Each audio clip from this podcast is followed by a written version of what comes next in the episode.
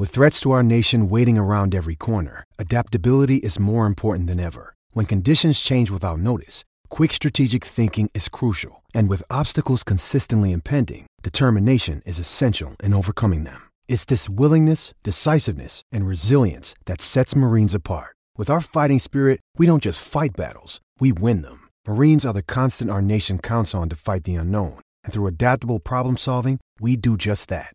Learn more at marines.com. David King from Fox Footy and a little station called SEN's been good enough to join me as well ahead of. Uh, have you got a big Fireball Friday coming, Kingy, or are you not on either with the, with the cricket? Welcome back to you. No, well, I'm, I'm, I'm not aware that we're not on, so I'll just turn up as normal, Dwayne, and uh, Yeah, I'm sure Cornes you'll have plenty to say. He will have plenty to say. And last week was it was a ripper show. I've replayed a bit of the stuff last week's show, to be honest. So always great to have you on. Always great to have you at training. So let's deep dive a little deeper on Melbourne's match sim today. Who wasn't out there? Who looked good? Who's flying? Who's not moving quite as quickly as some of the others?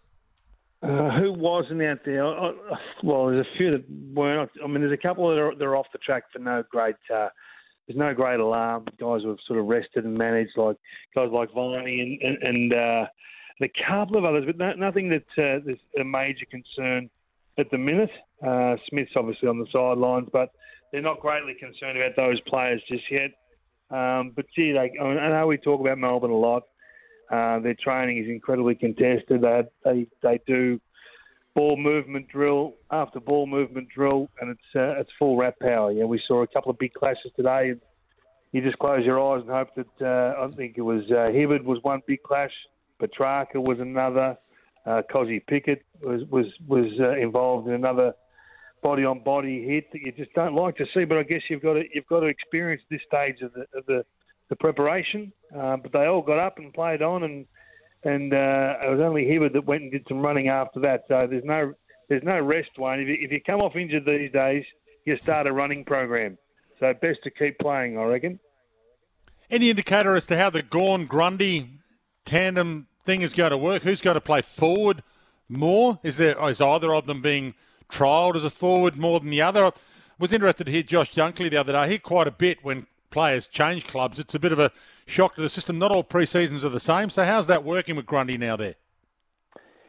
He's an interesting one, Brodie. He's, you know, you, you watch him in uh, in all the, the running drills and, and, and those sorts of things. You don't expect that he's going to be at the, the front of the pack by any stretch, being a ruckman and those sorts. But it does it does strike you how far away he is from probably the average uh, Melbourne player or Melbourne runner. Um, that includes you know, Gawny and, and, and the other ruckman, the other talls. So I think it's probably been a bit of a shock to Brodie's system just how uh, just how hard Melbourne go at everything. Um, I don't know whether he's gifted in terms of the long distance running or not, but it is a bit of a shock to the system to see him um, separated from those guys. But in, in terms of where they're going to play, there's still no real um, idea given from Simon Goodwin. They were in different opposing teams today, uh, not necessarily playing ruck against one another.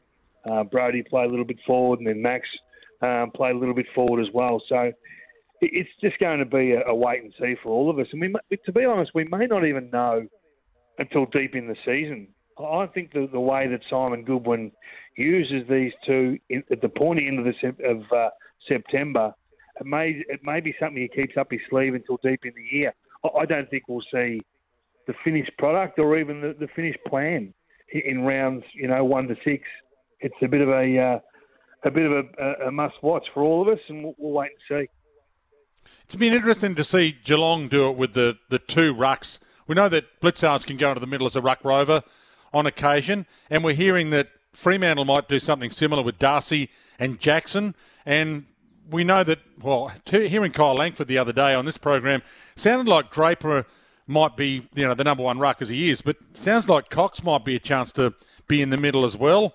Um, but yeah, how often do you do you think there's an evolution of the game there at all? Because six foot six guys can now run like the wind and be great additions to a midfield.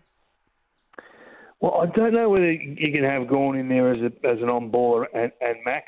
Uh, again, you know, we, we we haven't seen that before, and, and they're probably blessed for great contested players as it is with Petrarca, Viney, um, Brayshaw, who may have to go to half back, but but may be an on baller given that Salem has just uh, got the thyroid issue, and obviously Clayton Oliver's probably the best contested possession player in the game. So, you know, you're going to have to move one of those guys out to try and get a little bit tricky with what you're doing. But I think what we will see with Melbourne is a first to play some younger talent. They've been a pretty settled lineup for the last 30 or 40 games now. Um, and I think there's a bit of a there's a push on to to get uh, some more exposure to guys like you know Chandler. Um, I think Sparrow's another one we've talked a couple of times uh, about on this show. I think Bailey Laurie is someone they, they're keen to, to look at, really explore a little bit more of um, Jake Bowey, what, what, what he can do. Can he do more than just be a half-back flanker for this team? So I think those guys will get opportunity. And they're still talking, obviously, about last year's pickups in uh, Blake Howes and, and, and Taj Woewodin. You know, they're, they're performing really well in their, um, you know, in just the match sim stuff. So we're waiting to see. But it is getting very close now. So there's, there's a, probably a couple of big practice matches upcoming, and we'll probably finalise what their 22 will look like. But I wouldn't be shocked if there were three to four uh, fresh faces in terms of what they've had on the list the last couple of years that hasn't had great exposure, and then add Lachie Hunter and add Brodie Grundy into that. Heard you and Kane Cornes talking about the injury factor. You had David Butterfin on your show as well. There are a few going down. Now, we expect a few to go down pre season, but if it's a guy who's gone down before pre season, like a Jake Stringer, it brings more worry for a fan if it's a guy who uh, that's a consistent theme. Yeah, it, it, damages your ability to use those players where, you, where you'd like to. Um, you know, Brad Scott will have a, an idea of what he wants to do with Jake. You know, is there midfield minutes involved? Does he like the idea of that? You know, that centre forward player who plays on ball then then goes forward. Um, it's something that probably really wasn't even in the game um, when, when Brad was last coaching. So that's there's an evolution of the game as to what has happened and whether Brad wants to come with that. Um, can you use Jake in that role if he doesn't have the, the, the scope, the fitness level of, of, other players that he's going to be going to be up against? And you know, it's all a learning curve, and maybe Essendon aren't at the pointy end of, of, of the conversation at the moment. They're not uh, they're not tipped to be a contender this year. So does that change what you want to do in terms of developing? Uh, those other midfield types up. I'm not. I'm not sure. But I, what I do know is you cannot miss two to three weeks at this stage of the season. I was down in Richmond during the week. They look incredibly healthy. Um, most of the talent that they that they need to be on the track in that high volume running are certainly doing that. I know we're waiting on Tommy Lynch to get back uh, get back out there and, and, and join the main group.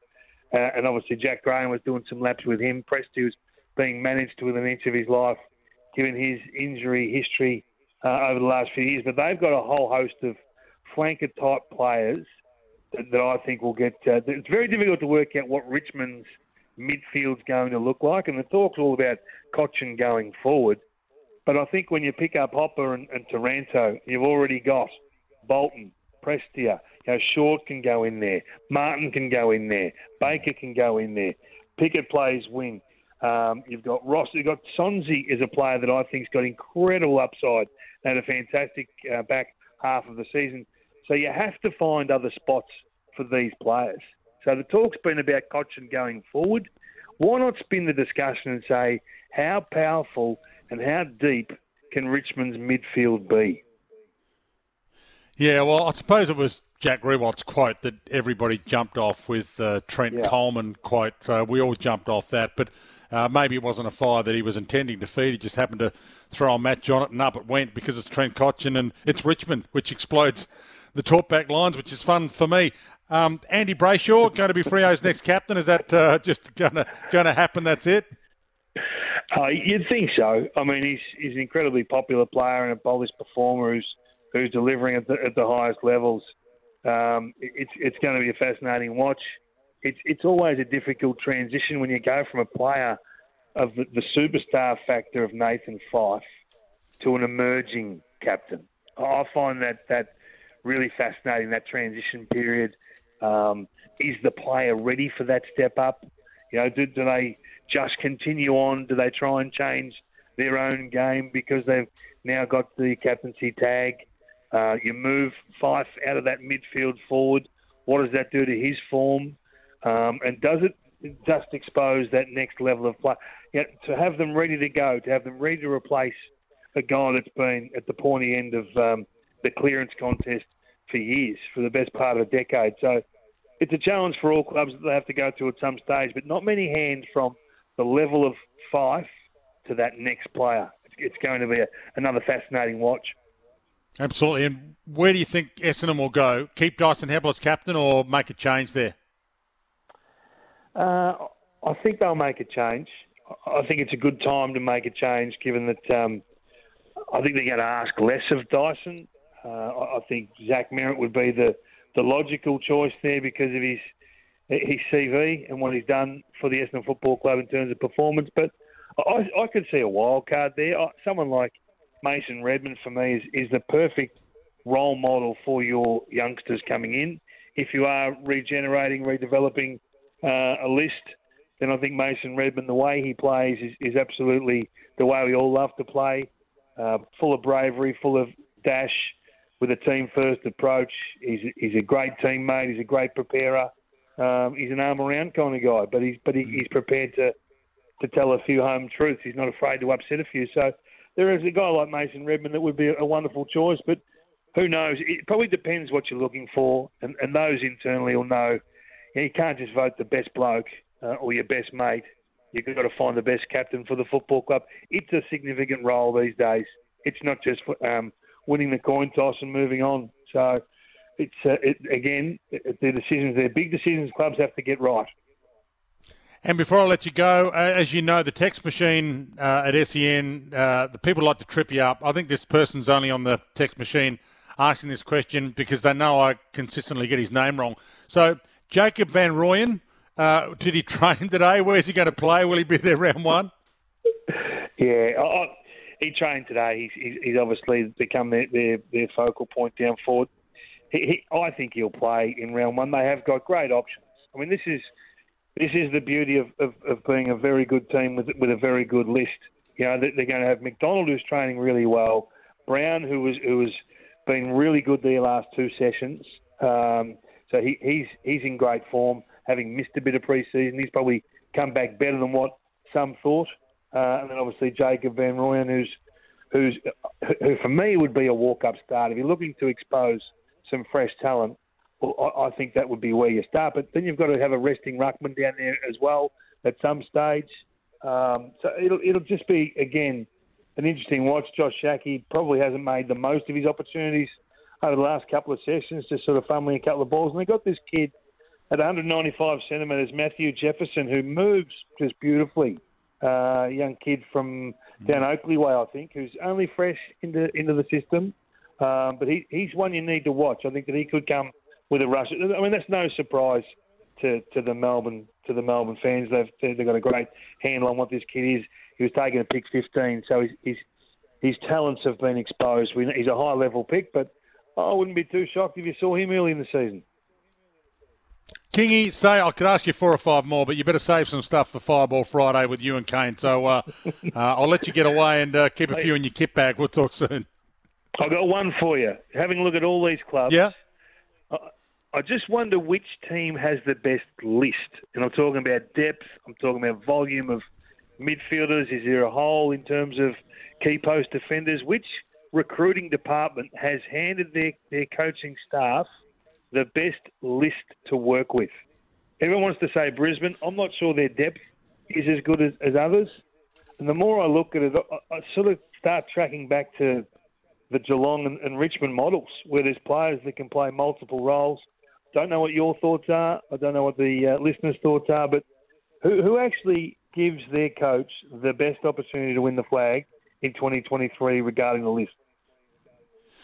Well, that's an interesting question, Kingy, because I would answer it saying Richmond and Geelong as well. But I say that with Geelong have got an upside. I mean, De Koning looks like he's going to be a star of the future, so he's great. They've also added Bowes, they've added Henry, but a few of their mm. guys are getting older. So list wise, I mean, take Tom Hawkins any day, but he's a year older and he's coming back from a little injury interruption.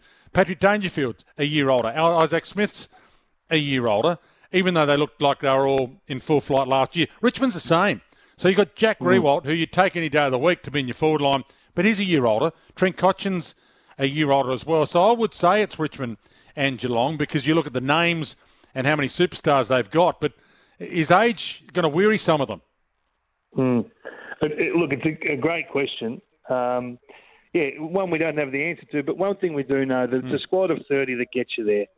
And then once you That's get true. there, it's your top four or five that win it for you. Um, so, yeah, just another talking point for this time of the year while we all have no idea. Great to have you, Kingy. We'll talk soon. We'll hear you Friday. Kingy and Kane, 6 a.m. Friday, Fireball Friday. It's back for 2023, and it'll be with you every Friday from 6. If you've got a thought on Kingy's question, 1300 736 736 when it comes to looking at the names. And I agree with Kingy, it takes 27 28 to win a flag. Some teams have got a really good first 15 or 14, but then it thins out from there. That's where I think the Cats do have superb depth by adding Isaac Smith and now adding Bowes and Henry. Your call's next.